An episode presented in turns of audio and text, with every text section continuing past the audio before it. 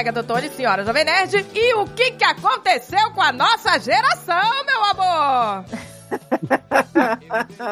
pois, aqui é a Andréia Portuguesa e a gente sempre acha que as gerações passadas são retrógradas, né? Até a gente chegar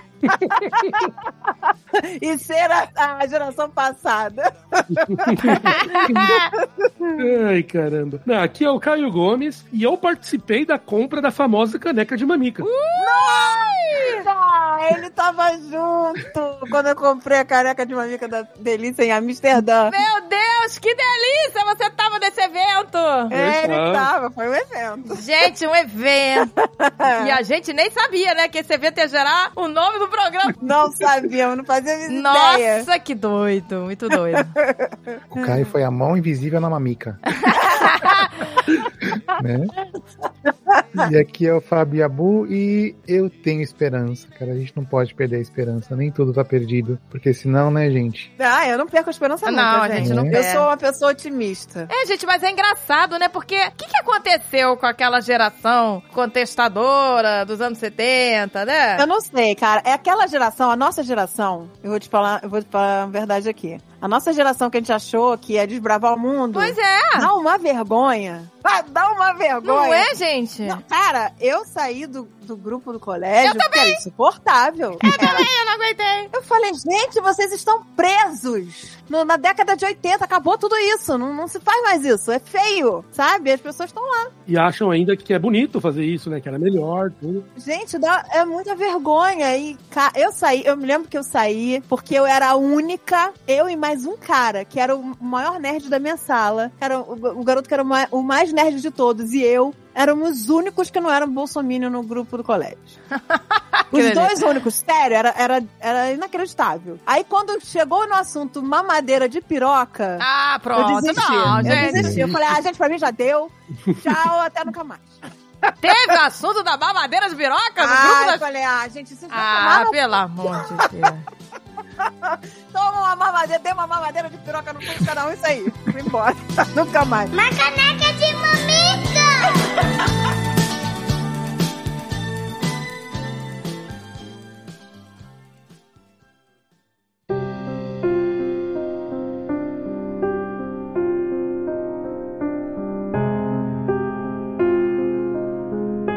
Queria voltar um pouco no tempo aqui, só pra gente dar um, um contexto, né? As coisas. Vamos voltar lá para trás, porque se a gente pensar, né, o conservadorismo, ele teve, assim, mais ou menos a sua origem, né, um fenômeno moderno, porque foi o quê? Uma reação às mudanças que estavam acontecendo no mundo. Cara, vocês lembram de uma parada que a gente estudou na escola, que é uma coisa que me marcou? Vocês lembram do iluminismo? De estudar iluminismo na escola? Sim, Sim claro. claro. Então, não, e é engraçado, né, que esse, esse nome me marcou tanto e não tem nada a ver com o que era. Porque eu e a minha amiga, a gente tinha mania de, de dar nome às nossas coisas, sabe? Assim, gente dava nomes secretos às coisas. Tinha umas garotas que faziam bullying com a gente que a gente chamava elas de iluministas. E não tinha nada a ver, né? Porque iluminista, o iluminismo era uma coisa boa e a gente, elas não tinham que ser iluministas, elas tinham que ser conservadoras. As conservadoras. E aí a gente falava iluminista, iluminista. E, cara, esse nome me marcou, mas assim, não tem nada a ver com isso, né? O que acontece? Nessa época do, do século XVIII, que o iluminismo começou, né? Movimento defendendo a razão, a ciência, né? Liberdade, tolerância, separação de igreja e Estado, né? Ideias pra Frentex. Os iluministas tinham ideias pra Frentex. E o que que aconteceu? Começou a surgir um movimento dizendo, né? Não, para com isso. Pra cada vez que você tem um passo à frente, né? Em direção às coisas boas, vem aquela onda de churume, né? Pois é. Porque você tem aí, né? Os caras, ah, vamos, né? Pensamento científico, vamos pensar nas causas sociais, vamos tolerância e tal. Aí, o que que vai acontecer? A igreja, monarquia, vai falar, gente, peraí. Não, deixa como tá. que pra eles, eles não querem mudança, deixa como tá. Se eu me lembro bem, agora que pegando os temas de história, o termo conservadorismo surgiu durante a Revolução Francesa, porque os caras queriam reverter aquilo que foram as melhorias, as os ganhos na Revolução Francesa pelos trabalhadores, eles queriam reverter a isso. Então é, foi ver, não é antigo, tem que 300 anos aí que, que surgiu a primeira vez o uso desse termo. Tá vendo, gente? Tá vendo? Então, assim, é uma coisa recente, né? Eu vi um vídeo muito legal. Vocês conhecem o Harry Bugalho? Pra quem não conhece, ele é filósofo, escritor, youtuber. E a gente gosta muito de ver os vídeos dele aqui. Hoje em dia tudo é- termina em youtuber, né? Filósofo, escritor, youtuber. Filósofo, escritor, youtuber. Me chama que eu vou. É tudo termina em youtuber. Mas é legal porque ele fez um vídeo falando sobre isso, né? E ele menciona lá, ele cita um psicólogo que fala sobre isso, que estuda sobre a nossa mente e tal. E ele fala uma coisa interessante, gente. Olha só. A nossa mente, ela já nasce, assim, com estruturas pré-definidas. Ela não nasce vazia. São estruturas pra gente entender o mundo, né? Pra entender as coisas. Esse psicólogo, ele fala que as pessoas, naturalmente, têm uma tendência a ser conservadoras. Porque ela vai organizar a realidade de um jeito e se aquilo muda, ele fica com medo. Ele tem medo de mudança. Vamos deixar o meu mundinho como tá aqui, como eu aprendi, né? Então o que é desconhecido me assusta. E aí ele até cita um negócio interessante que, que eu não sabia. Que depois dos atentados de 11 de setembro aqui nos Estados Unidos, aumentou o número de conservadores. Por quê? Porque gera um medo. Você tá com medo de uma ameaça de uma coisa externa, né? Pode te ameaçar. Então a tua tendência é se fechar. Aquilo que é diferente. Aí que é o problema. O cara é xenofóbico, o cara é racista, é um combo da desgraça. Exatamente. É justamente isso que ele fala, que a mente conservadora, ela é muito preto e branco. Tipo assim, ou você é conservador, ou você é comunista. Ou você é criminoso, ou você é um homem de bem, sabe? É um pensamento quase infantil, né? Uma, uma maneira quase infantil de ver o mundo, né? E É, total. ou você é do bem ou você é do mal, né? Eu acho que eu, eu entendo que o Henri Bugalho quer dizer com isso, no sentido de que o, o conservadorismo, enquanto uma sensação assim de, de segurança, sabe, uma busca por segurança que supostamente existia na infância, é quase que um fenômeno biológico, assim, sabe? As pessoas sempre vão buscar a segurança, sabe? E você geralmente associa a segurança aos melhores anos da sua vida, que é quando você estava ali, né, junto da sua família, no seio da família, com o pai e mãe, né, geralmente famílias heteronormativas, especialmente quando a gente fala de classe média, né, com uma certa até integridade física, segurança física, né? Então, quando você pega um discurso de extrema direita ou de alguém que tenta se apropriar desses símbolos, né, dessa, dessa sensação fantasiosa de segurança, né, do tipo, não, porque no tempo da ditadura que era bom, porque você tinha segurança, você tinha não sei o que, tinha a economia era estável, né? Na verdade, essas pessoas que trazem esse discurso não estão ali falando da economia em si, né? Estão falando daquela criança ali do seu Gervásio, criança, sabe, que morava ali em Blumenau, entendeu, com a família dele, com o pai militar e para aquele o, mundinho do seu Gervásio era um mundinho ideal, um mundinho perfeito, né? Então quando o, seu Gervásio cresce e aí ele vê, né, todos, todas as mudanças do mundo que são naturais, né, algumas para melhor, outras para pior, ele tenta voltar para esse mundinho dele, sabe? Aí ele o seu Gervásio começa a fazer a minha, bota óculos escuro, tira selfie no, no carro. Olha o que. Com camiseta verde e amarela. Exato. Gente, eu adoro, eu adoro. entendeu? O bonequinho conservador, eu adoro. Lembra do bonequinho que vocês viram? Era o celular com WhatsApp, a cervejinha, a pistola, a camisa do Brasil, Bíblia embaixo do braço. É muito bom. É quase que um ritual, sabe? É um portal que a pessoa atravessa e ela, enfim. Não, mas o, o- a gente discutiu isso no, no, no Nerdcast até, onde o André, o André Souza, ele comenta sobre isso, que o nosso cérebro, ele tem a tendência de querer fazer o mínimo esforço possível. Uhum.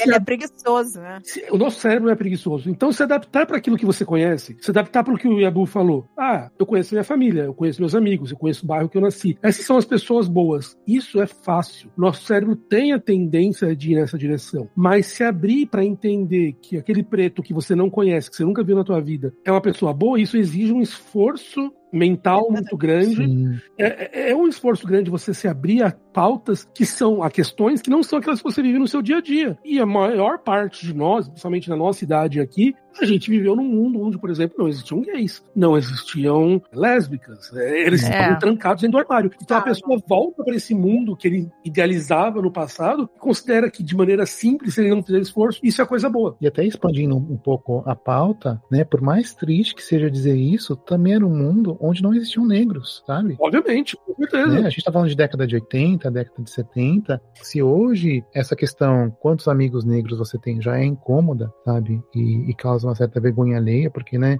É muito fácil você sair com um livro da Djamila debaixo do braço, sabe? E falar, não, eu sou antirracista, né? Eu sou. Eu tenho todo um letramento racial, mas peraí, quantos amigos negros você tem? Então imagina Verdade. isso há 40 anos atrás, né? Então é isso. Cara, então, 40 anos atrás, você tem a propaganda do pai do Dória, não sei se você já viu essa, propaganda- essa entrevista com ele, falando: o preto não quer ser preto, nem o preto quer ser eles, eles não querem ser isso, eles Hum. querem ser brancos. É uma propaganda falando num jornal sobre isso, Nossa, 40 anos atrás. Eu lembro até hoje de uma revistinha dos X-Men que eu li na época, em que a Tempestade, né, que é, durante muito tempo foi a única personagem negra na equipe, ela era definida assim, uma negra com feições de branca, sabe? Pra dizer que ela era bonita, sabe? E tipo, e era comum, sabe? E a gente tinha isso na TV e tinha, sabe, desde Trapalhões, que é o, o exemplo mais clássico, né, até, enfim, toda a mídia, né, todo, toda a cultura popular sempre foi isso, né? Então, sem falar óbvio, né, da, da discriminação no dia a dia, né, do, da segregação mesmo que a gente sempre viveu, né. Uhum. Então, assim, no, no meu bairro, no meu prédio, sabe, tinha uma família negra e, assim, sabe, era muito difícil a gente ter contato e esses dias eu vi um, um vídeo muito bom do,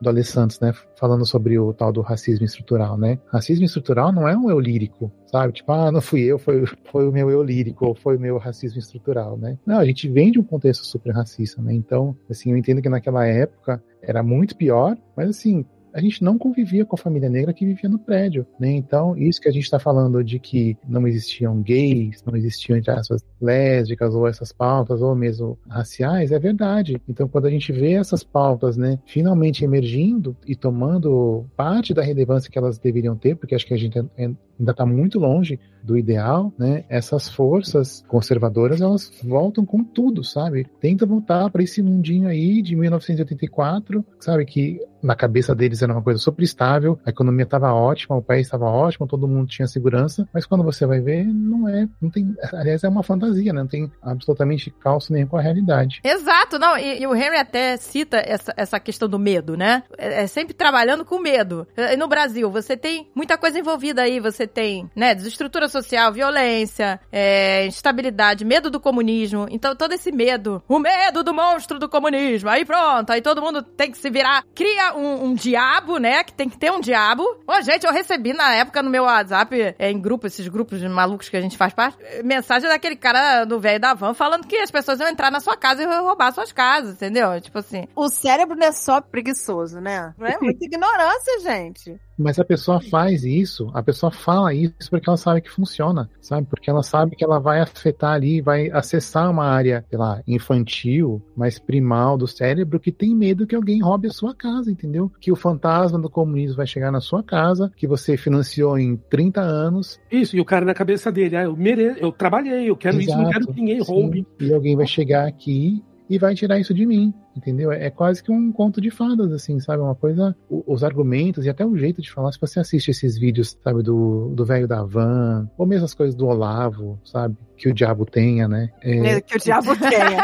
Que o diabo tenha. e é, é sempre uma linguagem muito, muito infantilizada. Mesmo o Trump, né? Tem, eu já vi análise de discurso Sim. do Trump. Sim, totalmente infantil. é muito adjetivo, eles são malvados, eles são corruptos e não sei o que, pedófilos, eles tentam sempre é, buscar essas, esse vocabulário que amedronta a criança aqui dentro de você, e aí assim, se você não tem informação, se você não tem, eu acho que é- isso é importante também, né, porque eu acho que essas decisões e esses caminhos, essa- essas escolhas que a gente faz, assim como o conservadorismo é uma coisa quase que natural, né, como a gente falou, eu acho que o progressismo ele exige um esforço, sabe? Você precisa querer aprender, né? Ninguém deixa de ser racista ou deixa de ser machista porque, sei lá, porque viu um vídeo ou porque leu um livro da Djamila, sabe? Você tem que se esforçar, você tem que se incomodar, sabe? Você tem, você tem que sentir vergonha de si mesmo, sabe? Você tem que olhar no espelho e falar: puta, eu sou um racista, eu sou machista, eu sou escroto. O que, que eu vou fazer pra melhorar? Então é, é muito difícil, é, é, é uma luta muito maior, sabe?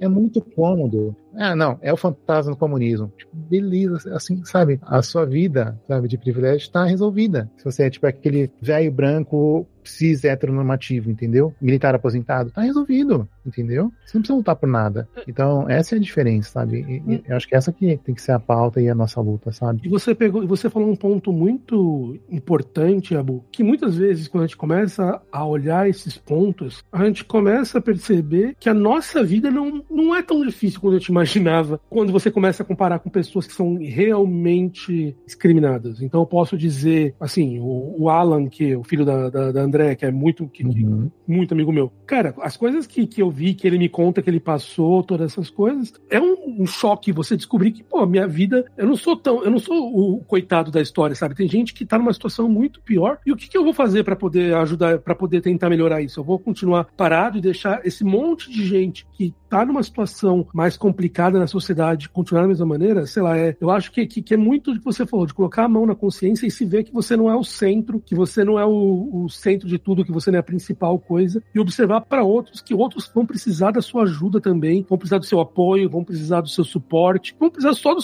da sua amizade em relação a isso. Exato. Exatamente, né, gente? Existem várias causas, né? Não é só uma. E se vê também como parte do problema, né? Que eu acho Exatamente. que é, é a parte mais dolorosa, sabe? É você fazer um exame de consciência das suas ações e. e não, não só, tipo, ah, porque nos anos 80 todo mundo era assim, tipo, ok, mas e recentemente? O que, que atitudes racistas ou machistas você teve? Porque eu tenho certeza, cara, tipo, todo mundo tem a ficha suja. E é exatamente como isso que o Caio falou. São vários níveis, né? Tem várias pessoas que sofrem preconceito, mas que são preconceituosas de outra forma, né? Sim. Elas já sofrem um preconceito. Vou dar um exemplo muito comum no- nos Estados Unidos. O negro que sofre um racismo agressivo até hoje nos Estados Unidos, que eu eu acho muito agressivo, mas são altamente xenofóbicos. Não gostam de latinos, é, não aceitam. Eu- eu como é que pode? Pra Uhum. você que sabe o que que é sofrer uma discriminação, né? Isso é tão fácil discriminar. E aí eu preciso, agora eu preciso lacrar aqui e falar o que, que é basicamente porque é o que o Paulo Freire falou, né? Quando a educação não é libertadora, o sonho do oprimido é ser o opressor. Exato. Porque Exato. essas pessoas não tiveram a chance de entender as causas, por que o racismo existe, por que isso está acontecendo, quais são as consequências. Eles vivem aquilo, eles sentem aquilo, e eu posso dizer assim, eu leio muito sobre o movimento negro americano, e uma das críticas do movimento americano, negro americano, é que o movimento negro se acha o único que sofre algum tipo de preconceito. Então, quando você fa- quando os asiáticos chegam e falam, ah, a gente quer lutar com vocês, muitos negros falam, não, a gente, a gente basta, se resolver nosso problema, resolve todo mundo. Porque eles não tiveram essa questão de se entender que se eles não se libertarem de todas as os preconceitos, a única coisa que eles vão estar sendo é ser o novo opressor. Exatamente, cara. Quando eu tive agora a última vez em Los Angeles, tinha vários cartazes espalhados pela cidade dizendo: nós chineses não queremos exterminar o mundo, não temos culpa pelo Covid, sabe? Tinha Uhum. vários, porque aí passaram a ser os grandes vilões, né? Pronto, morte aos chineses, porque o Covid veio de lá. É, na época teve gente linchando, né? Então, mas, mas olha que interessante, quem que começou esse movimento de culpabilizar os chineses? Sabe, quem que levantou toda essa lebre, sabe, e ficou fazendo, sabe, vídeos conspiratórios, porque o vários vírus vídeos chinês... conspira... né? Porque né? a China quer dominar o mundo. Exato, o vírus chinês e não sei o que, são essas forças do conservadorismo. Todos, todos, Trump, Bolsonaro, tipo, todo mundo, todos, todos, todos. E assim, e é isso, sabe? É uma linguagem infantil, que é fácil de você entender e acessar, né? E assim, não, esse vírus foi por causa de um chinês malvado. É isso. Esse chinês malvado, É, pois é. ele quer tirar o seu emprego, quer roubar a sua casa. Olha, eu vou falar um negócio. Eu já imagino o livrinho ele abrindo as folhas. Olha aqui. Era uma vez. cai, gente, e a galera cai. E, e é isso, porque justamente porque é uma linguagem infantil, né? E são pessoas que, como a gente falou, estão buscando segurança, estão assustadas, estão com medo dos números, né? Não sei quantas mil pessoas morreram e não sei o quê. Qual que é a causa disso? Você vai explicar que, meu, que era um vírus que estava, sei lá, perdido no meio da floresta e que todos os dias um monte de outros vírus passam, sabe, atravessam a barreira das, das espécies, mas esse calhou de ser um coronavírus e não sei o quê por causa do DNA, sabe? Tipo, nada, o cara não quer saber disso. Emauro é cidadão de bem, pagador de impostos, porta armas e comanda o blog Livre Pensar. Já parou pra perceber? Eu, eu- pelo menos eu, quando era mais nova, eu achava os adultos, né? Nossa, eles sabem tudo, eles são inteligentes, eles são os donos da verdade, né? Era a minha visão. Ah, pois é, eu também. A gente achava. e aí, quando a gente chega na fase adulta, um bando de idiotas. Um bando Pois de é, idiota, gente. Total. Um bando de idiotas sem informação nenhuma. Completamente maluco, gente. O WhatsApp, eu tinha, eu fazia parte de um WhatsApp de uma parte da família que eu tive que sair porque era só é, idiotice, sabe? Tipo,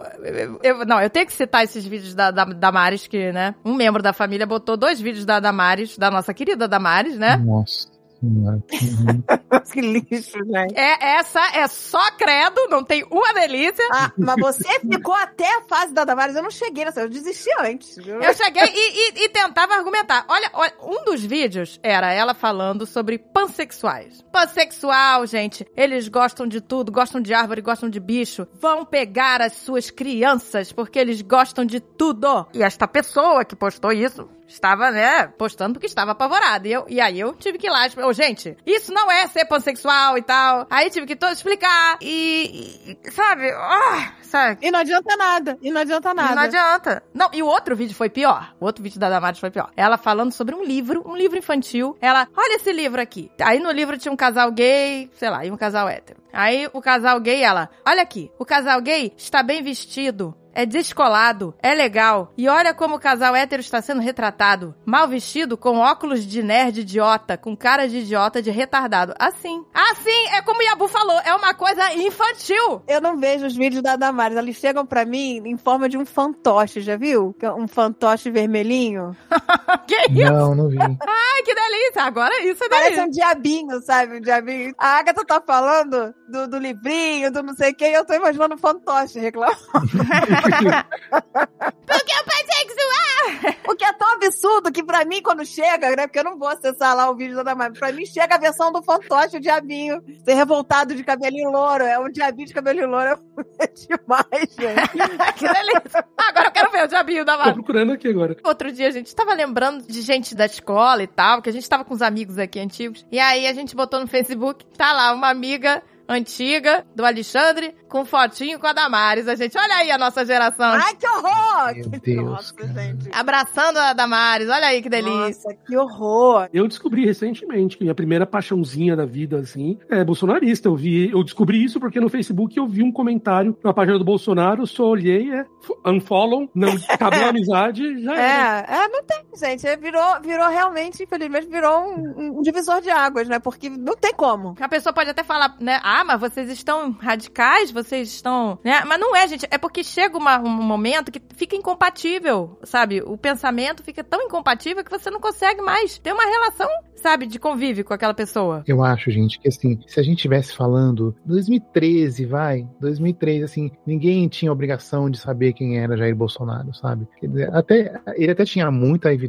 na mídia por conta, infelizmente, por conta de se aquecer, Luciano de Mendes, essas coisas, mas ele sempre foi personagem, tipo, alívio cômico quase, né? Chamavam ele ali pra fazer palhaçada, né? Sem saber né, o, o demônio que eles estavam alimentando. E eu acho que a pessoa que ela vem, sei lá, dos, dos últimos governos de esquerda, que, que sim, a gente teve um monte de problema, tem todas as críticas possíveis a esses governos e tal. Acho que a, a gente tem que reconhecer que houve muitos progressos, que a gente teve uma estabilidade na Muitos. economia, né? Assim, é, tudo tava uma maravilha? Não tava uma maravilha. Não tava uma maravilha, Mas mas, você, você via pega- as coisas acontecendo. Exato, né? você pega o começo do- da década de 80, né, até o final dos anos 2000, né, a gente teve um salto muito grande, né, o Brasil virou a sexta maior economia do mundo, né, só que você tinha aí esse maluco falando na TV o tempo todo, né, que tem que matar gays e que não sei o que. Que era a favor da tortura. Exato. E a gente achava que esse cara, que esse idiota, ele era, sei lá, representava uma parcela pequena da população. Sei lá, talvez uma parcela idosa, pessoas mais velhas que já talvez nem fossem mais votar e tal, nem Exato. se preocupassem mais com isso. E a gente não viu isso como um perigo, né? Só que isso que a gente tá falando agora, que, ah,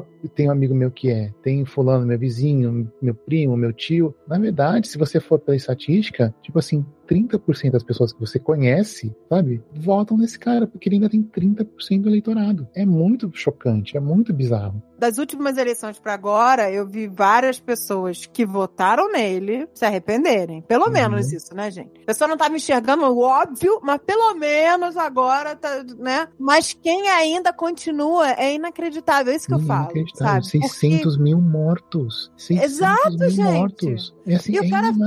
Quantos ministros da saúde tivemos no, no meio de uma pandemia mundial? Três? Vacina Tá de no quarto? vacina. Quarto, Os caras tá no quarto. tentaram, tentaram ganhar propina com a vacina quando já tinha mais de meio milhão de mortos. Então, mas as pessoas que defendem não acreditam nisso. Eu já tive discussões assim com pessoas sobre isso e as pessoas não acreditam. As pessoas falam, eu falei, mas por que que então adiou tanto, né? Por que, que tantos e-mails não respondidos, né, da Pfizer? Não, mas a Anvisa não tinha autorizado, ele não podia fazer nada. Se ele tivesse feito alguma coisa, ele estaria ferrado. É, Foi por isso que não respondeu os e-mails, foi por isso. Sabe? Tem sempre uma resposta. Tem sempre uma resposta na ponta da língua. E uma Tem resposta sempre uma simples, né? desculpa, né? Tem sempre uma E- desculpa, é verdade. E é sempre uma resposta assim, né? Tipo, simples, infantil. Não, ele não pode. Ah, ninguém deixa ele trabalhar. Exato, é sempre essa coisa de que ele, né, uma grande coisa, que ele tá sendo impedido de fazer tudo, ele tá de mãos atadas, estão querendo destruir ele. Aí sempre aquele discurso também de que, né, é, os governos anteriores destruíram o Brasil, acabaram com o Brasil, né, que é isso que você quer, que vire uma Venezuela. É sempre aqueles argumentos iguais e rasos, é sempre a mesma coisa. Como se o governo atual não tivesse acabado com as relações internacionais, né? Que acabou, gente. Acabou. Com tudo, com cultura, com, com tudo. Com tudo. Com economia, assim,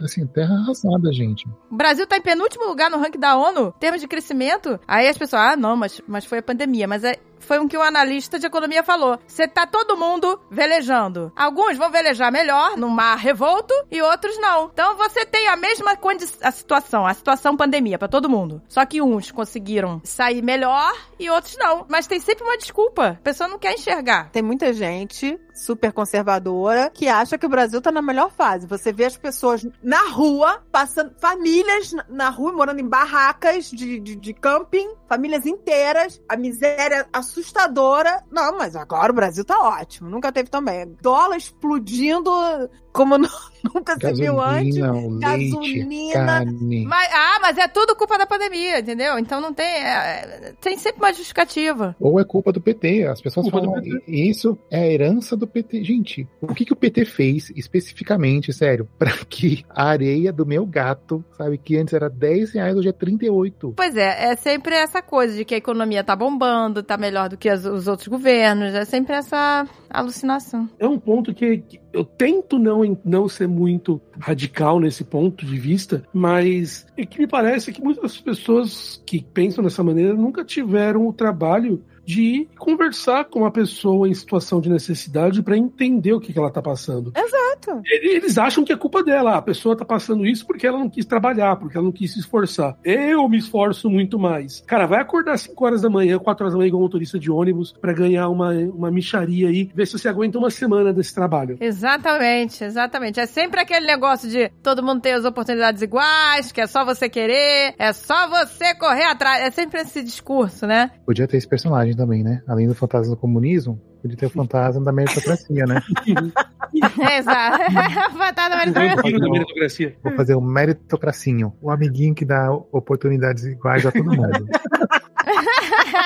Emauro é cidadão de bem, pagador de impostos, porta armas e comanda o blog Livre Pensar. Eu acho que falando dessa coisa do desse retorno às origens, sabe? A um retorno a um mundo onde tudo era melhor, sabe? Tem um escritor português que ele escreve na Folha. Ele é o João Pereira Coutinho. Nossa, ele é maravilhoso. E aí ele, ele define o, o conservadorismo de uma maneira, acho que muito lúcida, assim, sabe? Ele fala que o conservador, ele é um náufrago, sabe? Ele, ele é um náufrago que, assim, que ele fica tentando a todo custo voltar pro navio dele, sabe? Só que aquele navio, assim, não tá mais lá. Ou ele tá afundando ou ele já afundou há muito tempo, sabe? Mas ele fica sempre tentando voltar para aquilo, né? Para essa ilusão de segurança, sabe? Essa ilusão de que as coisas antes, tipo, eram melhores, né? Então, É, que, que o mundo tá perdido, o que que tá acontecendo? Essa pouca vergonha. exato. Só que assim, vendo, principalmente vendo essa geração de agora, né? Que, né? A gente tem essa, essa certa vergonha alheia do- dos nossos amigos da nossa idade, né? Pensando assim, o que, era tão melhor assim naquela época, né? O que, que tem que ser conservado, né? Que é o, o que o, o nome traz. Quais oportunidades que a gente tinha que, que nossos filhos não têm hoje? Que tipos de preconceito é, existiam na sociedade de uma maneira bem mais premente que, que hoje já é um, tá um pouco melhor, sabe? É um discurso rasa, sabe? Que não faz sentido. É Hoje- surreal, porque eles, eles, eles sentem falta de quê, né? Exato. E as pessoas falam, ah, hoje em dia tudo é proibido, tudo magoa, tudo isso. Mas, mas sim, mas magoa. Vem há séculos magoando, entendeu? Chega de magoar as pessoas. É, porque ele- eles querem viver nesse mundo deles onde, né, tudo é do jeito deles. Só pessoas cis, hétero, Brancas. gays, é, pansexuais, né? Isso, é, transgênero, isso tudo pra eles é, sabe? Não tem que ter porque eles querem conservar como tava, que tava bom pra eles. Mas também, eu sei que eu vou tocar num ponto perigoso aqui.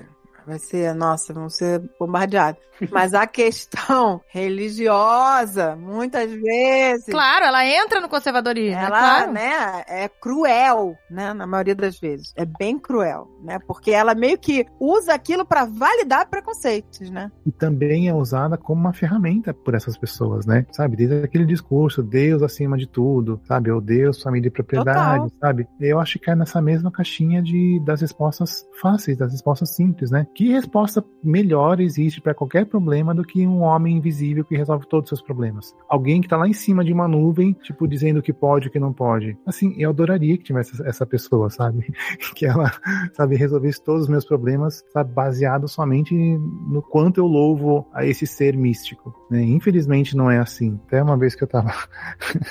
eu não sei se a Agatha tava junto, que o Alexandre falou, né? É, Gente, leucemia infantil. Sabe? Tipo, se existe um Deus, por que, que existe leucemia infantil? Ponto. Exato. Entende? Por que, que alguém tem que passar por esse sofrimento, né? O, o Neil deGrasse até deu um- uma resposta muito boa pra isso. Ele falou: se Deus existe, ou ele não é todo misericordioso, ou ele não é todo poderoso. Só tem esses dois caminhos, né? Uhum. Porque se ele fosse todo poderoso, ele ia resolver tudo, né? Então, assim. Mas ele ia resolver pra quem? Aí que tá também, né? Se ele for atender a vontade de cada um, cada um que é um negócio completamente absurdo.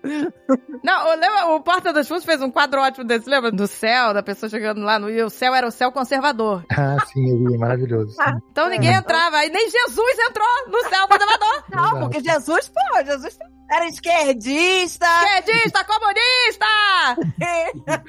Ele esse é o primeiro a não entrar nesse céu conservador. Esse é o primeiro. Exato. E o que me deixa mais triste é ver uma coisa que, em, em sua essência, em princípio, é boa, que é a religião, né? Que é o contato que a gente tem com algo maior, sabe? Com um propósito maior, com valores né, que, que transcendem a nossa vida, isso ser usado por essas pessoas que, sabe, que só querem poder, que só querem, sabe, né, controlar as outras pessoas, né, que é o que que a gente tá vendo aqui. E o que a gente tá vendo Vamos aqui é o que existe há séculos, gente. É religião e, e política se, se misturando. Sim, É isso que tá como- acontecendo. E nunca deu certo isso, gente. Nunca deu certo. Não, e mais uma vez, a gente, a gente não tá questionando aqui se existe ou não existe. É, a gente tá falando de religião e não de espiritualidade, né? É, Até eu acho que foi o próprio Neil deGrasse que falou isso, né? Se o seu Deus é só uma coisa de, sabe, dizer o que existe e o que não existe, sabe, o que é certo e o que é errado. Então, assim, é, a ciência vai sempre desbancar o seu Deus, né? Que tem- sempre tem uma explicação, né, científica e lógica, né, pras coisas. E não é nem a questão de se existe ou não, é essa questão. Tem que ser uma coisa interna, né? Não, não pode ser uma coisa que dita a regra, né? Que, que vira esse caos aí. É uma coisa que foge muito do, do Deus judaico-cristão, que normalmente a gente liga com a ideia de Deus, principalmente no Brasil, que é um país extremamente católico e tal.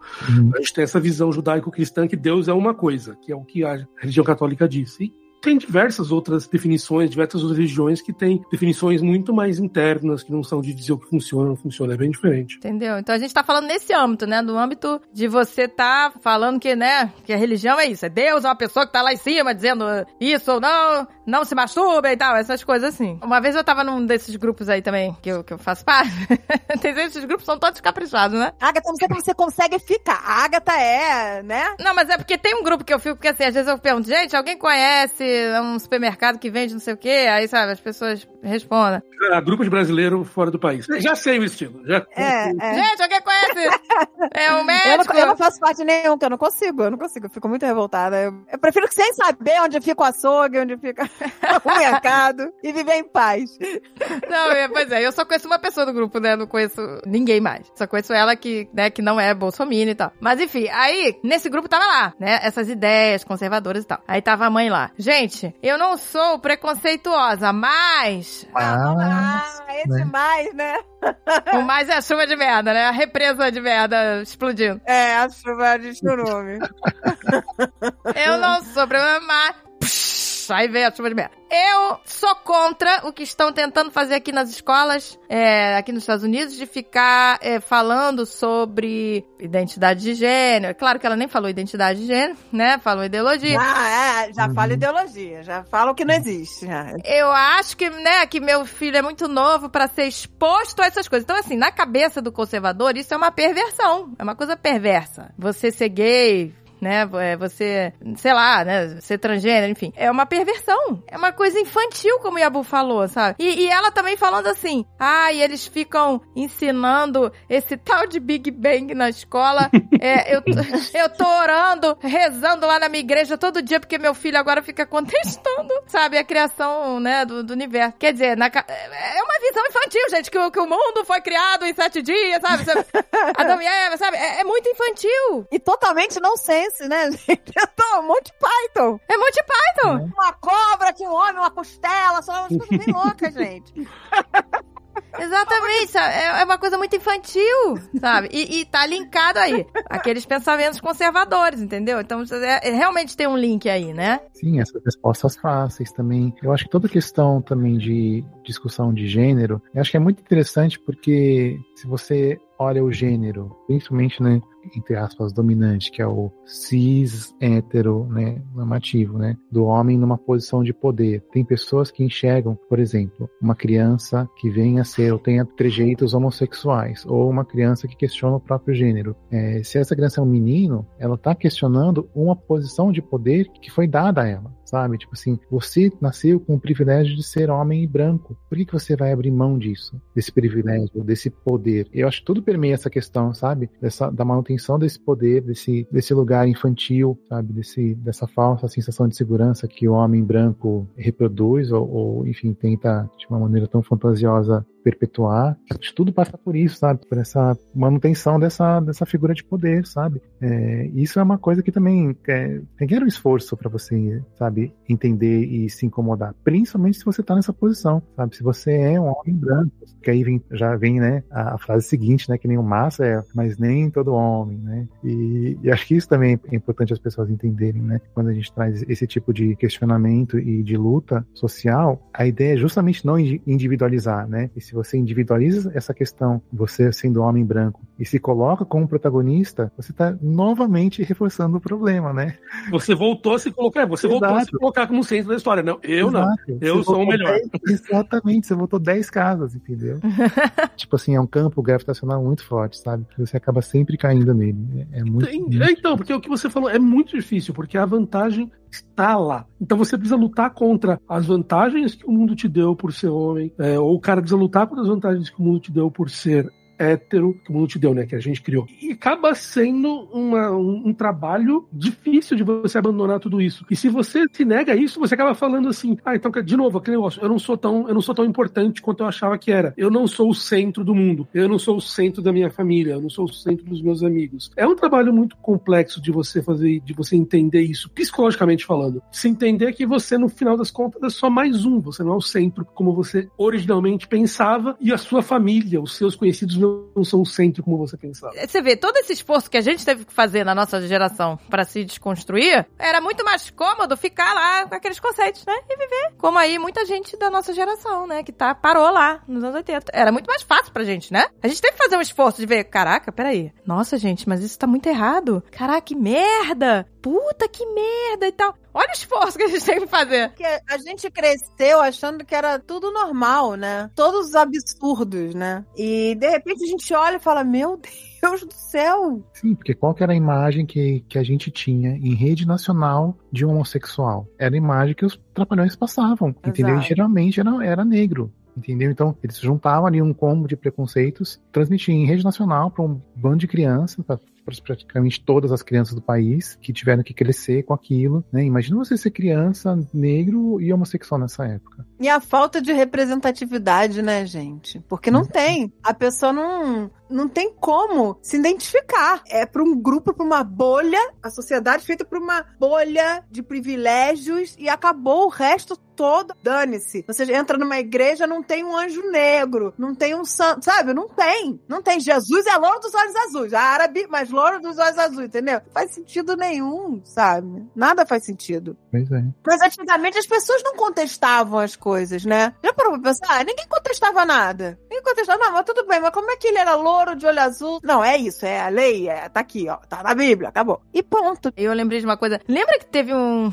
um vídeo de uma entrevista antiga, já com o pai daquele Diogo Mainardi, eh, pai dele que era publicitário? Ele já morreu, ele morreu em 2020, o pai dele. E a entrevista é uma, uma jornalista. Isso é entrevista nos anos 80, 90, não sei. Ela é uma jornalista negra e ela tá entrevistando o, o Enio Mainardi e tal. E ela pergunta, por que que não tem pessoas negras na publicidade e tal? E ele responde pra ela, assim mesmo. Porque o negro não quer se ver em publicidade. Ele não quer se ver em comercial. Nossa senhora do céu. O negro quer ser como o branco. Ele fala. Você tá entendendo como era a miopia, sabe? Era. E as pessoas falavam isso na, na televisão. Tem um outro caso que as pessoas já devem ter visto no TikTok, que é uma entrevista que estão fazendo com um serial killer, isso no final dos anos 80, que o cara tava matando gays. E daí eles vão entrevistando para as pessoas, o que, que você acha disso? Daí você- na TV as pessoas falam, acha isso mesmo, é bom. Tem que matar esses filhos da puta mesmo, tem que matar Nossa, eles gente. e tal. É, isso é pra aprender que homem é homem e tal. Ah, sim, isso circulou muito em 2018, né? Durante a, a- antes das- eleições, esse vídeo. Mas o, o mais triste é que quanto mais esse vídeo circulava, eu acho, que, eu acho que mais as pessoas se identificavam com ele, sabe? Porque Isso é- isso é que é muita surreal. gente ainda pensa assim, muita gente. Mas pode colocar aí 20% da população, cara. É muita gente. A impressão que eu tenho é que quem mais se revolta é aquela pessoa que queria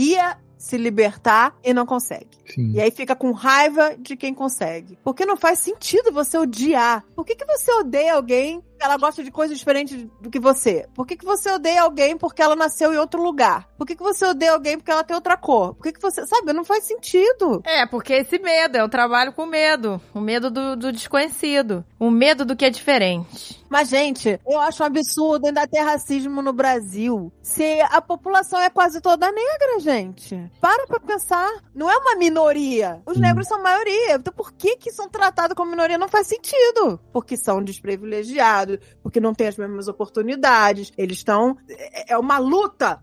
É uma luta. O, o- o cara que consegue vencer, ser bem sucedido, porque no meio de, de milhares de pessoas brancas nas faculdades, por isso que tem que ter as cotas, pra igualar, gente, porque não pode, se a população já é mais, eu acho que atualmente deve ser já mais da metade da população é por que que a maioria que se forma e tudo nas empresas é tudo branco? É, porque tem um problema estrutural mesmo, né? E as pessoas não enxergam. Por isso que tem que ter cota, vai acabar com esse abismo, porque tem que igualar, gente, tem que ser todo mundo igual. É, O Marco Gomes até falou isso outro dia, não foi ele? Falou isso no Instagram, que alguém, agora eu não lembro quem foi, foi algum político foi falar numa faculdade pública sobre ser contra as cotas. Eles falando que era contra. E o Marco Gomes falou, não tinha que deixar ele falar sobre isso. Ele não, não podia falar sobre isso, sabe? As pessoas, ah, mas que radical, deixa ele... Não, eu também sou a favor de não deixar, porque você não pode ser a favor de suprimir direitos das pessoas, sabe? De, de falar isso. Ah, e- ser e o uma mais pessoa- triste, quer dizer, não me surpreende, mas era o Fernando Holliday, sabe? Que É, o Fernando Feriado, é. É, que é negro e homossexual, sabe? Nossa. Acho que é isso que a André tava falando, sabe? É uma coisa que a pessoa, ela cria um ódio por ela mesma, sabe? É muito triste, gente. É muito. Não é triste? É muito triste. Pois é.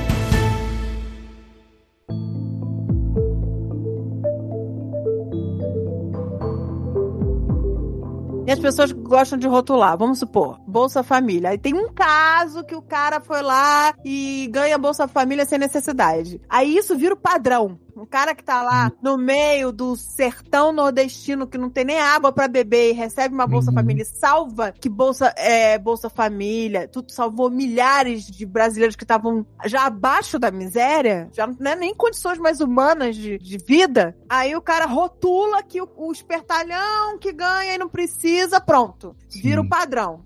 Todos que só ganha espertalhão. A pessoa que tá lá morrendo, realmente precisando, que fez a diferença, que salvou vida, não importa. Enquanto É. isso, o velho da van, que é bilionário, recebeu auxílio emergencial de 600 reais. Tá vendo, gente? É, é... Aí que tá. Onde tá o problema, sabe? É, é inacreditável. É inacreditável. E já fizeram pesquisas é, em alguns países da África é, mostrando que a renda básica, né, a renda básica universal, ela funciona. Que a grande maioria das pessoas realmente utiliza aquele dinheiro, aquela renda, pra se educar. E aí a, pessoa, ah, porque o vagabundo vai pegar esse dinheiro e vai gastar tudo com pinga. Sim, mas aí você vai pegar é, esses pequenos casos, né? E como o André tá falando, você vai é, deslegitimar todo o resto, né? E posso ser bastante sincero? Mesmo se o cara gastar em pinga, o cara vive numa situação tão difícil que é completamente compreensível o cara tentar fugir. Completamente. mundo. É completamente. Fugir dessa realidade. Cara Porque é o momento de anestesiado que ele tem que ele sai do sofrimento. Então, mesmo se ele gastar tudo em pinga, tá beleza, porque o cara tá tentando fugir daquela realidade Exato. difícil, que a gente não dá chance dele fugir dali. E a única chance que ele tem pra poder fazer isso, pra poder aguentar o mundo que a gente coloca ele, é se drogar pra poder aguentar o dia a dia. Então, é, é uma questão que, que, que até, de novo, se, se ele tá bebendo pingas, beleza, cara, é, é a tua decisão. Você é um adulto e você sabe o quão difícil é aceitar esse mundo. E é isso que volta que a gente tá discutindo, é entender, cara, são pessoas como qualquer um de nós. Se você não se dá o trabalho de sentar e conversar, de entender, de empatizar com todo mundo, você nunca vai entender os problemas que eles estão indo. O quanto que eu aprendo cada vez que eu converso com o Alan é impressionante, porque eu aprendo sobre coisas que eu nunca passei na minha vida. E eu nunca teria oportunidade se eu não tivesse um amigo que me conta sobre isso. Exato, você não teria empatia. Falta, falta empatia nas pessoas. Elas não conseguem enxergar. Teve um desses vídeos também de- do grupo de família, que era um vídeo de um cara falando indignado sobre distribuição de renda. Distribuição de renda, o caralho! Eu não vou dar meu dinheiro que eu suei pra vagabundo, sabe? Então, assim, essa é a mensagem que passa pelo, entendeu? Pros WhatsApps dos, dos, dos- das galera, entendeu? Aí a pessoa, é isso mesmo, é isso mesmo, isso é um absurdo. É, é- ah, cara, é difícil, viu? O que, tam- o que também é outra coisa, é- outra coisa que eu acho assim, fora do normal, é as pessoas acharem que a miséria, que a pobreza é normal. E ok. E passar reto e ignorar essas pessoas e, sabe?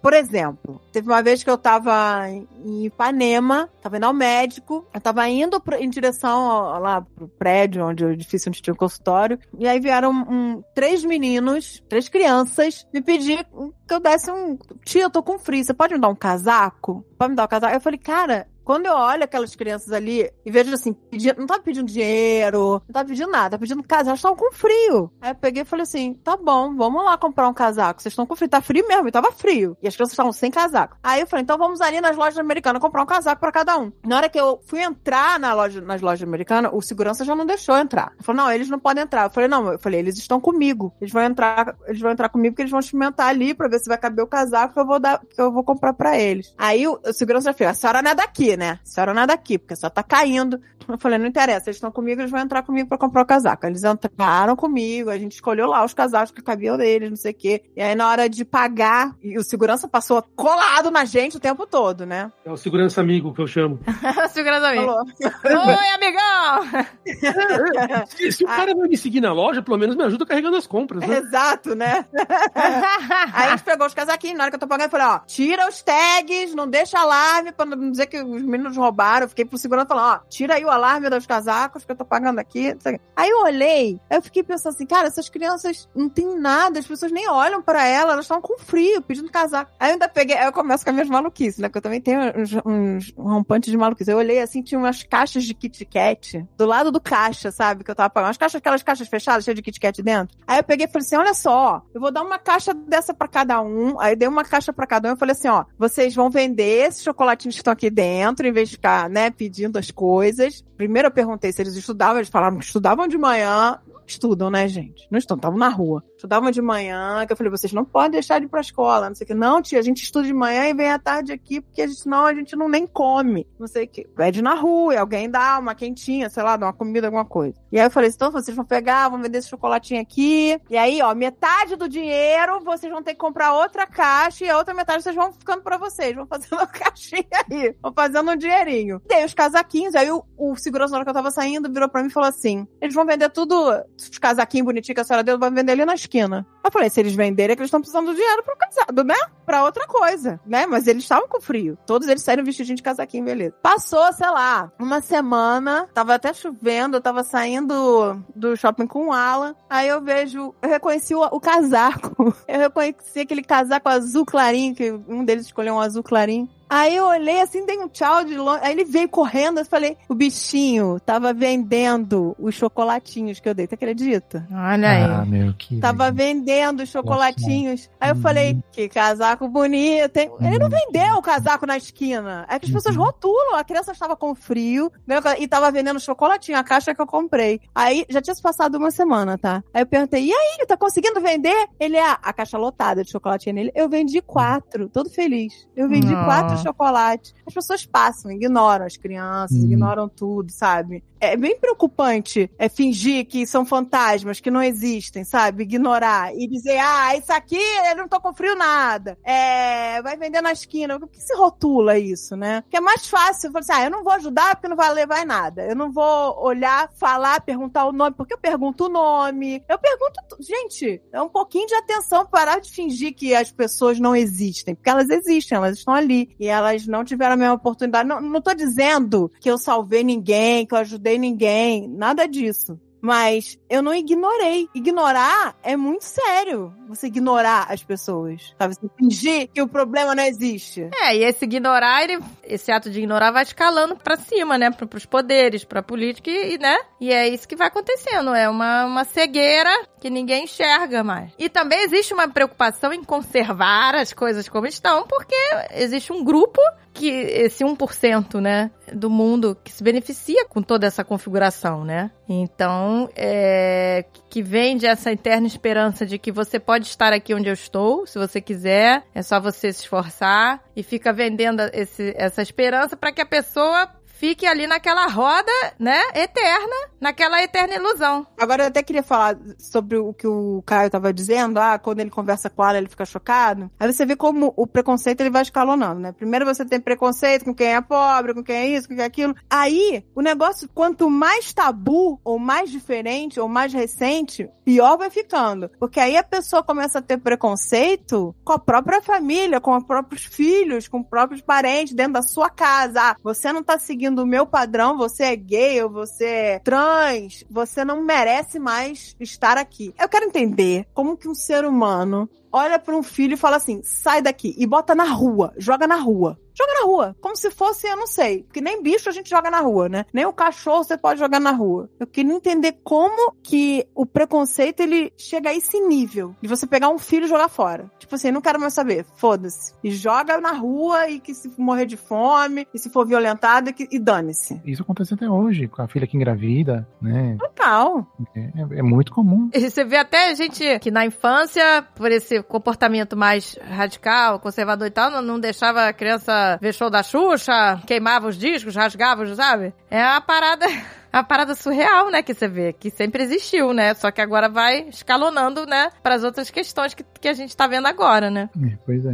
E, e é usado como, de novo, como uma ferramenta de controle. Porque se o governo X voltar, se fulano voltar, eles vão obrigar o seu filho a ser gay. Tem esse livrinho aqui que eles vão distribuir na escola, ó, que vai falar pro seu filho ser gay. Exato, mas o fosse- contrário também acontece. Quando o Bolsonaro, eu, eu via muito isso, quando o Bolsonaro for presidente, vai acabar essa palhaçada, vamos, vamos acabar com os gays. E as Sim. pessoas eram ameaçadas. A minoria vai se curvar à maioria. É! A minoria vai se curvar a maioria. Entendeu? E as pessoas foram agredidas absurdamente dentro de faculdade, nas ruas, porque o Bolsonaro foi pro segundo turno e que Sim, foi e horrível. que ia ser liberado matar as pessoas que não seguissem, né? Ia ser, como foi o Caio falou, ia ser liberado matar as minorias, acabar com as minorias. É essa frase, né? As minorias têm que se curvar, é muito. E como é que você vota uma pessoa que fala isso? É isso que tá. Porque a pessoa não presta. Olha, eu já ouvi pessoas dizendo assim: ah, mas ele é bocudo, ele fala as coisas assim mesmo. Ele não, não quer dizer isso, entendeu? Mas não existe Você- isso. Se você fala, você quer. Não... Você quer dizer.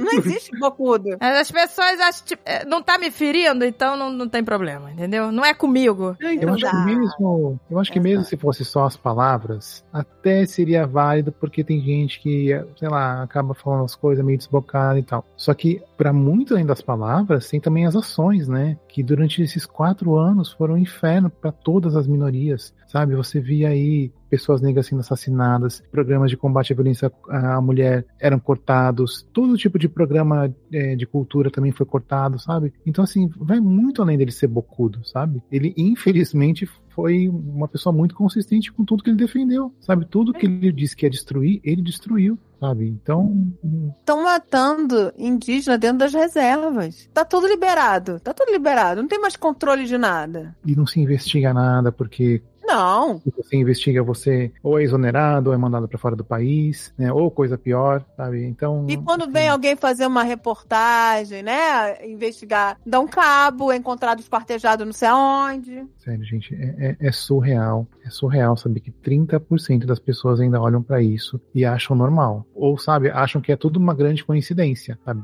Talvez de uma posição de, de ingenuidade, de inocência, achar que tudo isso é coincidência. Tipo, gente, Aí sabe o que, que as pessoas falam? A Globo mente. Aí vira, Ah. virou a Globo mente. Emauro é cidadão de bem, pagador de impostos, porta armas e comanda o blog Livre Pensar. Eu tive uma vez uma discussão com uma pessoa sobre uma frase que ele falou na época. é, já tem um tempo que, ele, que o Bolsonaro falou assim: a nossa cultura tem que estar de acordo com a maioria da população brasileira, conservadora e cristã, e não pra minoria. Caraca, é, é- é justamente o oposto, gente. As pessoas precisam ser representadas. Né? Ele falou essa frase, eu falei, mas peraí, você, o que, que você acha que ele está querendo dizer com esta frase? A cultura terá que ser de acordo com a maioria da população, conservadora e cristã, e não pra minoria. E a pessoa me deu uma resposta que foge, assim, não era nem o que eu tava perguntando, sabe? Era tipo, não, ele está querendo dizer com isso que agora a cultura, eles vão dar dinheiro para pequenos projetos, não vai dinheiro pra Ivete Sangalo, não vai dinheiro da cultura pra, entendeu? Pra Daniela Merck, será? Vai, vai, vai dinheiro pra quem tá precisando. Falei, não, mas não, não foi isso que eu perguntei. Esta frase não tem a ver, entendeu? A pessoa não conseguia argumentar. Não, mas aí essa pessoa está na, naquela posição da ignorância, né? A pessoa que é ignorante. Você entendeu? Pois é, ela não. eu e aí eu, eu comecei a me estressar e a gritar e a repetir a frase e a pessoa não entendia. Falei, não, não é isso que eu tô falando. Eu estou perguntando da frase. O que que isto quer dizer? A cultura tem que ser pra maioria. Não, mas a Lei Rouanet e não sei o quê. Mas parece meio que ou a pessoa é, é muito ignorante ou é uma lavagem cerebral. Não sei o que, que acontece, gente. Eu não sei, gente. A pessoa não conseguia responder. E isso vai te dando uma agonia. É horrível. Entendeu? Aí a pessoa chega pra você. Ah, você tá muito radical, extremista, esquerdista. É, não vamos falar de política, né? É, exato, sabe? É muito difícil, é muito desgastante, porque você, você não consegue nem argumentar, não- entendeu? Você não consegue. Cara, na época das eleições, eu me lembro que uma pessoa virou pra mim e falou assim: Como que você, uma empresária, vai votar no PT? Você acredita nisso? Eu falei, porque eu não quero o Bolsonaro presidente. Ponto final. é só por isso. Eu falei assim, sabe, é tão surreal você. Eu não quero um miliciano na presidência. Exato, eu não quero fascismo de volta, gente. Não, e, e e- e também já ouvi a tipo assim, a justificativa assim, que- que- né, falando da parte do genocida e tal. Genocida? Mas e o PT, que deu dinheiro lá pra países comunistas, podia ter construído um monte de hospitais, então matou um monte de gente por não ter construído esses hospitais. Então ele também é genocida. Então genocida por genocida, qual que você vai escolher? Ah, sim, eu juro pra você, esse é o argumento. Então você vai discutir como? Eles são criativos, gente. Eles são criativos. Que puta volta que o cara deu, né? Uma Nossa, puta volta. Olha a análise. Entendeu? O PT também foi genocida porque fez isso. ent- Entendeu? E Aí você não tem mais como discutir, porque você não tem mais como penetrar. né? Eu tô rindo, mas é de nervoso, gente, porque, porque é inacreditável. É inacreditável, gente. E o que, que a gente faz? Por quê? Por quê, né? Por que essa onda conservadora? Gente, eu, quando tem um avanço, vem uma cavalaria pra, pra empurrar pra trás, entendeu? É sempre assim. Mas eu acho que esse, é, quer dizer, uma- um dos fatores é esse, é o medo, quer dizer, o medo de alguma coisa. Essa, né? Então, é, a violência, todos esses fatores de instabilidade geram essa posição de medo e fazem isso, né? Tanto aquele exemplo que, que eu falei lá na- na- no, no início do programa, depois do 11 de setembro, que aumentar o número de conservadores, entendeu? Quer dizer, é uma onda que ela é gerada também por um medo, né? Também. Então, acho que esse é um dos fatores que a gente pode considerar aí, pra isso ter crescido. Mas geralmente é o medo do quê? Da galera privilegiada de perder os privilégios. Esse é o medo. E aí as forças políticas de, de extrema direita se aproveitam desse medo e aí caem matando, gente. É uma presa fácil. É, é só ir de novo ressuscitar o fantasminha do comunismo, sabe? Não porque vão roubar sua casa, vão levar sua casa, vão transformar seu filho em gay. E ele aqui vai virar Venezuela e eles vão acabar com as igrejas também. É uma forma consagrada, assim, sabe? É, é muito simples. É muito, é muito infantil, realmente, gente. Não, e, e é engraçado que o conservador, a pessoa que é conservadora, conservadora e tal, de carteirinha e tudo, ela, ela acha que você não ser conservador, você ser progressista e tal, você é automaticamente, né, você vai sair pelado na rua fazendo sexo explícito. Credo que delícia. Tipo, né? Credo que dali! Ui! Aí você vai sair pelado, fazendo, sabe, dança da bundinha pelada e é, fazendo bacanal na rua. Gente, só tô vendo vantagem. Vamos lá, continue. Ai, que delícia! Não entendi o problema ainda. também. Chama que eu vou! Chama vou. Chama... Sou piranhona, mas tudo do amor!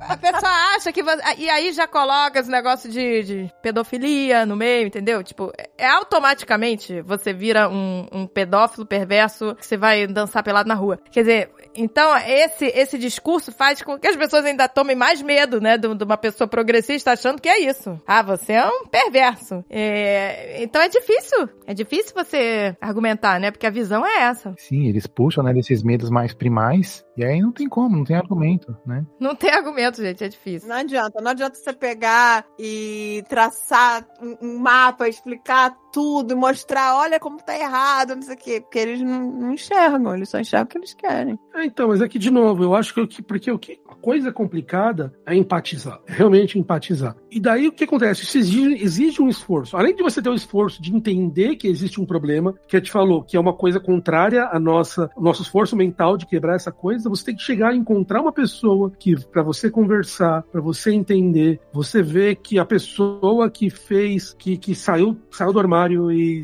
e se aceitou como gay pela sociedade, como a pessoa, a pessoa se torna mais feliz, começa a viver de uma maneira melhor. Tudo isso exige um trabalho muito grande de você empatizar com essa pessoa, sentar, conversar e conversar de, de coração aberto mesmo e falar, pô, como é que isso te afeta? Como é que eu te afeto quando eu falo isso? Como é que, quando falam isso, como é que isso te afeta, tal? Como é que eu posso te ajudar a melhorar aquilo? E tudo isso, tipo, faz entender, puxa, que bosta que eu tava fazendo. E esse é um esforço muito grande, que se você não tá disposto, se você não, não tem pessoas para poder conversar, se você não tem o contato, se isso é estigmatizado pelo presidente, se isso é estigmatizado pela tua igreja, pô, daí você não, você não consegue fazer nada, você não consegue entender qual que é o problema, agora pegando o caso, só pra não ficar no caso do Brasil, porque o fim de Roe versus Wade nos Estados Unidos é um terror pra saúde feminina. Se você não senta e conversa com uma mulher pobre, que precisa disso, que passa por isso, que precisou disso, você nunca vai entender qual que é a questão, por que isso é importante. E você vai ficar sempre preso nos seus próprios preconceitos. Exatamente. Nossa, gente, você até tocou nessa questão que, assim, isso é uma questão pra mim que foi sempre muito delicada e assim, e que foi difícil eu desconstruir isso. E, e eu confesso que foi difícil, sabe? Porque a minha reação sempre era eu ser contra, né? Eu, Agatha, na minha posição, privilegiada sempre, né? Com toda a estrutura que eu sempre tive, todo o apoio, todo o amparo, sou contra, entendeu? Eu tinha isso na minha cabeça. Não, que absurdo, mas olha a posição que eu estou, né? É muito fácil eu ser contra, né? Você tem tudo, não te falta nada, então você se contra. A verdade é essa. A pessoa que não tem nada, que tá na miséria, que precisa,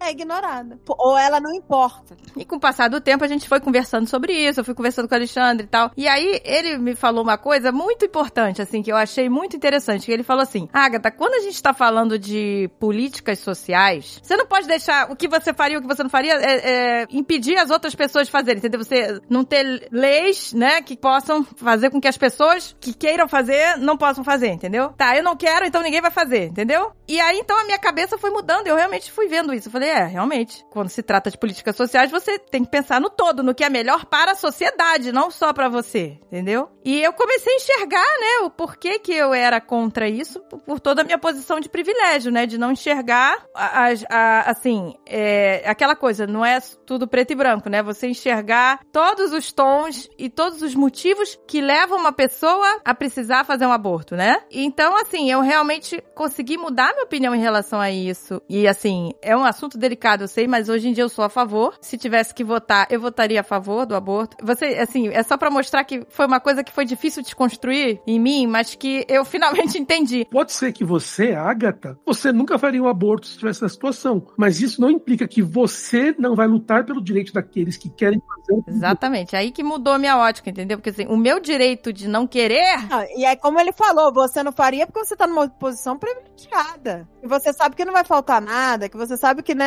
E a pessoa que não tem mais condições. Exatamente, porque eu tenho, eu tenho o direito de escolher não fazer. E a pessoa que quer fazer não tem esse direito. Ou a pessoa que foi vítima de violência, ou que tá numa situação de risco. Né, como aconteceu aqui recentemente, né, e teve toda aquela comoção social. Cara, foi, foi muito, foi muito triste. Foi muito, foi muito pesada essa história, exatamente. E- exatamente. Então, quer dizer, o meu direito de, né, de não querer fazer não pode tirar o direito da outra pessoa que precisa. Precisa, exato. Acho que o verbo é esse, sabe? Ela precisa. É precisa, exato, né? Não é uma coisa assim, ah, que legal, né? Não, é uma coisa delicada, uma coisa, sabe? Então, assim, e, e já tem estudos mostrando em países onde o aborto é, é legal, diminuiu a taxa de mortalidade, menos mulheres morreram e diminuiu as taxas de aborto, entendeu? Olha só, gente. Em última instância, diminui inclusive a violência urbana nos anos subsequentes. Isso aconteceu em, em Nova York. Eu vi no livro do Malcolm Gladwell que depois que o aborto foi legalizado em Nova York, é, nos próximos, nas próximas duas gerações teve uma queda assim absurda no, na onda de violência urbana, porque eram menos crianças Abandonadas nas ruas. Exato. Ou sem, sem pai, sabe? Com, com uma mãe numa situação, sabe, de miséria.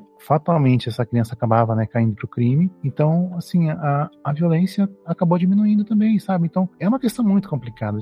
Vai muito além da sua mera percepção pessoal do que você acredita ou não, Exato. que é bom pra você, né? Eu ouvi também uma outra frase, esqueci quem falou, mas eu, eu vi uma frase de uma pessoa falando assim: a, é, tornar o aborto proibido não vai acabar com o aborto. Ele vai acabar com o aborto seguro. Leia de novo esta frase, ele fica repeat, repeat. Entendeu? Então, assim, o aborto vai continuar existindo. Só não vai ter o aborto seguro. É uma questão complicada, eu achei importante a gente falar aqui, sabe? Porque pra mostrar como até um assunto que era muito difícil pra mim, que era muito difícil aceitar, eu mudei a minha cabeça, entendeu? Eu desconstruí isso é, para mostrar que é possível, gente. É possível você ver que nem tudo é preto e branco, sabe? Que você tem que ver as nuances de tudo que envolve uma questão. Eu conheço uma cidadã de bem, uma família brasileira que tem três filhos e abortou quatro. E fica aí pagando de defensora da família, sabe? Então. Exatamente. Não, mas daí você pode pegar o caso da sogra do cara. Foi, foi Amazonas? Do governador Amazonas? Pará, não lembro aí, que era também cidadã de bem. Daí vazou vídeo dela cheirando cocaína na, bunda de uma prostituta. E daí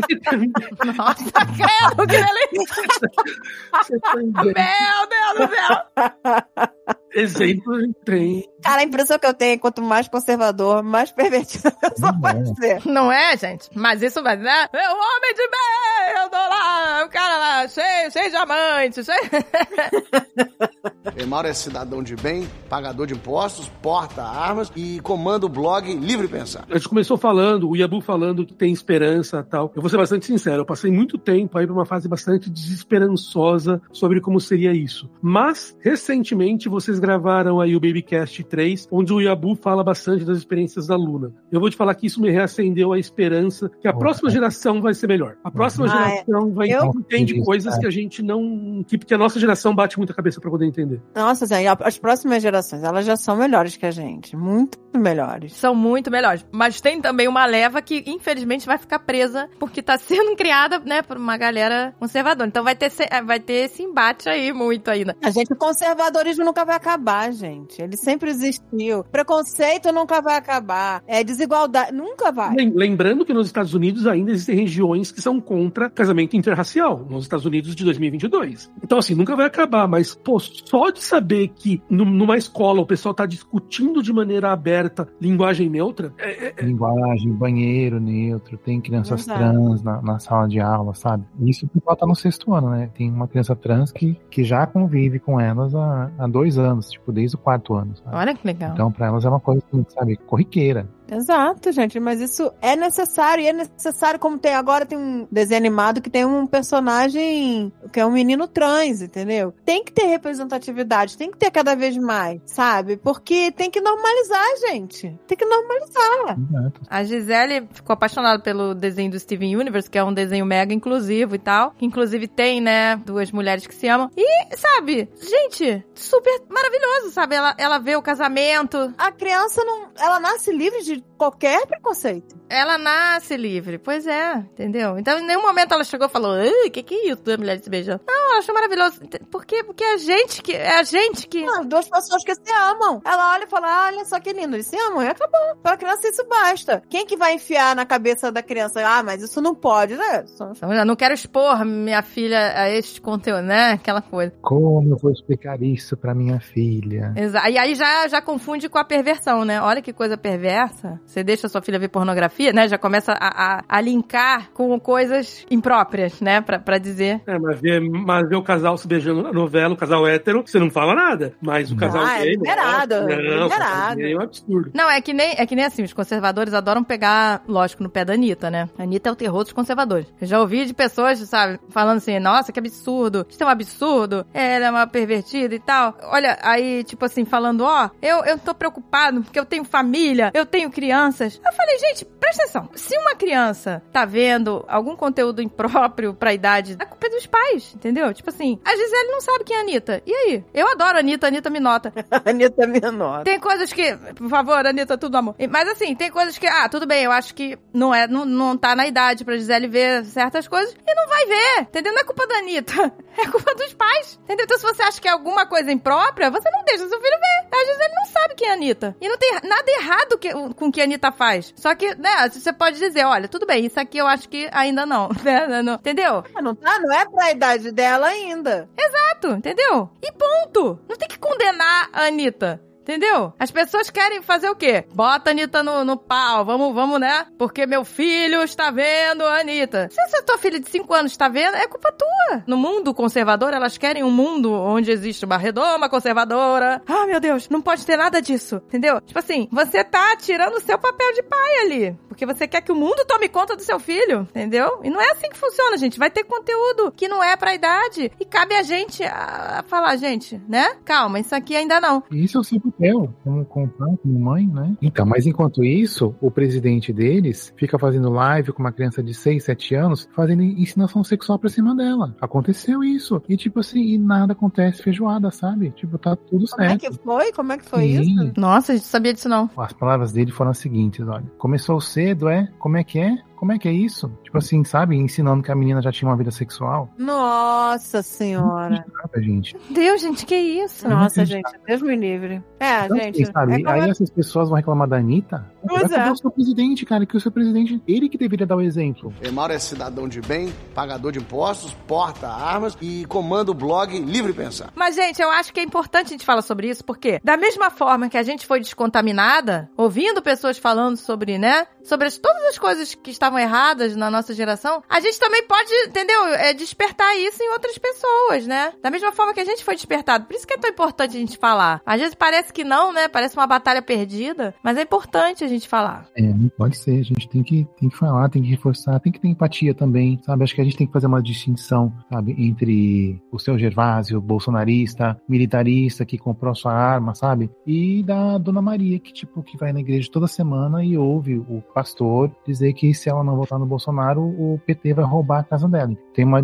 uma distinção aí. Ainda existe uma porção muito grande da população que se diz conservadora que, enfim, só assume essa, essa bandeira por, por falta de conhecimento mesmo, né? E, e por Mas falta de existe alguém um- que estende a mão, sabe? Alguém que vai lá e conversa com ela. Mas existe uma grande parte da população que não aceita mais isso, que acha tudo isso um absurdo. Mas é que essa parte não faz tanto barulho, né? O problema é que a galera conservadora faz muito barulho. né? Porque muita gente tá anestesiada também, né? É tanto horror que a gente viu nos últimos quatro anos, sabe? Tanto absurdo. É toda semana, toda semana tem um escândalo, tem um absurdo, sabe? Quantos ministros já foram presos? Só, só um por enquanto, mas tem ministro fugitivo, gente. Tem ministro que, sabe, se envolveu em tudo que era tipo de escândalo, que foi preso, sabe? Mas é uma É coisa tão recorrente que acaba se misturando na sua cabeça e vira paisagem, sabe? E isso também isso é é a estratégia dos caras, sabe? Deixar a gente anestesiado. A gente não pode se acomodar. E botar, e botar o espantalho do comunismo. É só, é só botar o espantalho. Ah, escândalo, escândalo. Aí, ó, espantalho, comunismo. Sabe o que é o pior de tudo? Eu acho é quem quer cinzentar de tudo, quem não quer tomar partido, quem quer ficar, ah, pra mim não presta, não quero saber. Pra e mim é aí tudo não, igual. Né? pra mim é tudo igual. E aí cinzenta. Mas isso é, é que tem muito, isso tem muito. Esse é que é o perigo. São as pessoas que querem se isentar, querem deixar, deixa a vida me levar, entendeu? E, e vai que se dane, não quer saber o curso que as coisas vão tomar. E essas pessoas foram uma força muito grande na- na- em 2018. né? Ou uma não força, né? Sim, Eu tava numa, num evento outro dia, numa festa, e tinha uma rodinha. Eu não estava nessa rodinha, mas a rodinha tava rolando papo de política, mas eu tava falando sobre outra coisa. Mas aí o meu ouvido, sabe, tava. eu tava conversando com uma pessoa, mas o meu ouvido tava. Mas é justamente isso que você ouve. Ah, eu não gosto nem de um nem de outro. Mas, gente, pelo amor de Deus, o cara tava na cadeia, entendeu? Então, assim, não gosto de nenhum, mas tem um peso maior pra pessoa, entendeu? Aquele medo do cara que tava na cadeia, do comunismo, enfim. É difícil. É complicado, gente. É complicado. E você ouve muito isso, assim, gente. Esse, esse isentão, né? O isentão que não gosta de nenhum nem de outro. Então vou lavar minhas mãos. O mínimo que a gente pode fazer é isso. A gente falar sobre essas coisas, pra gente ver se a gente bota aí umas ideias iluministas. Vamos iluminar. vamos iluminar. E não vamos perder a esperança também, né, gente? Porque Não, eu confio muito na. se a gente perde a esperança, se a gente fica apático e resolve não fazer nada, aí eles ganham, sabe? Tem muita coisa boa acontecendo, ao mesmo tempo que tem muita coisa podre. Tem muita coisa boa, tem muita, muita gente fazendo trabalhos incríveis, sabe, de inclusão. Tem uma força positiva nisso tudo, né? Mas é que ela é- ainda é, tá muito tímida, mas tem. É, pois é. E, e tem que tomar cuidado também, porque a- a- às vezes, né, ele, a, a galera mais conservadora sempre deturpa, né, um pouco também, né, o que a pessoa tá fazendo de bom, né? Tipo assim, o, o Papa Chico, que é o, o Papa mais, assim, que a gente teve até hoje, mais humilde, mais, assim, engajado em causas sociais, participou de simpósios com, com jovens economistas pra falar sobre o capitalismo consciente, enfim. Uma pessoa mais engajada, pronto. O que que já chamam ele? Chegou é Papa. Pronto. Comunista. Entendeu? Então, assim, qualquer, né, movimento mais pensando no social já é, pum, comunista e tal. Olha, olha só, Chegou é Papa. Então, assim, é difícil. é difícil, gente. Ai, meu Deus. Que delícia! Não, é muito credo. Tem muito credo. Esse, esse é credo meu horror mesmo. É. Estamos precisando de mais delícia, gente, pelo amor de Deus. Socialista, mas tudo no amor. Ai, delícia! A minha bio no Twitter eu até mudei recentemente. Eu botei lá que eu sou vagabunda, esquerdista e podcaster. Ai, que delícia! A minha tava recatada e do lá, não tava? Tem que ver. Você é recatada do ar. Ai, gente, que delícia. Oi, gente, pelo amor de Deus, vagabundo esquerdista. Não tem como mais, sabe? Não tem como. Não tem como você ficar no meio. Não tem, não tem mais essa posição. Mais uma vez também, é, as pessoas botam tudo que é esquerda no mesmo, numa mesma panela, né? Que todo mundo é extrema, extrema esquerda, extremi, né? Então, é, não tem os, não vê os diversos tons. Eu não consigo ver diversos tons de direita. Eu só consigo ver ignorância. A verdade é essa. Hoje em dia não tem mais como você ficar no- em cima do muro. Não, mas eu digo assim, no próprio, na própria esquerda, assim, fizeram também um estudo sobre o que as pessoas leem. As pessoas conservadoras, os temas são mais ou menos parecidos, assim, os temas, né, das leituras conservadoras. E, e a galera de esquerda, mais progressista, tem muitas ramificações, entendeu? Mas a pessoa que é mais conservadora, ela vai botar todo mundo que é esquerdista numa mesma panela, entendeu? De, de radical, esquerdista, extremista, entendeu? Maconheiro. É, exato, de que é isso aí mesmo, vamos destruir tua casa, vamos pegar tua casa, entendeu? Assim, é, e, e não consegue enxergar que a grande maioria das pautas sociais, todas essas questões são pautas defendidas pela esquerda, entendeu? Porque colocam tudo numa panela de que é, é todo mundo radical, esquerdista, extremista, sabe? É, sei lá, vou queimar tua casa, entendeu? Então é bem complicado até você explicar o que é ser esquerdista, né? O que é você ser uma pessoa Ah, gente, eu tô cagando pro cara de direita que não entende o que é esquerdista. A verdade é essa. Pode achar que eu sou piranhona do amor. Pode achar, meu. a piranha do amor. A vagabunda, eu não tô nem aí. Eu não tô nem aí. Próximo programa é a gente pelado na Paulista, Bichão vivendo o sonho comunista. O sonho como seu pervertido! É isso que vocês queriam? É, Eu vou estar toma! vou tá tomando suco em mamadeira de piroca. Ai, que delícia essa mamadeira virar! Felizes agora?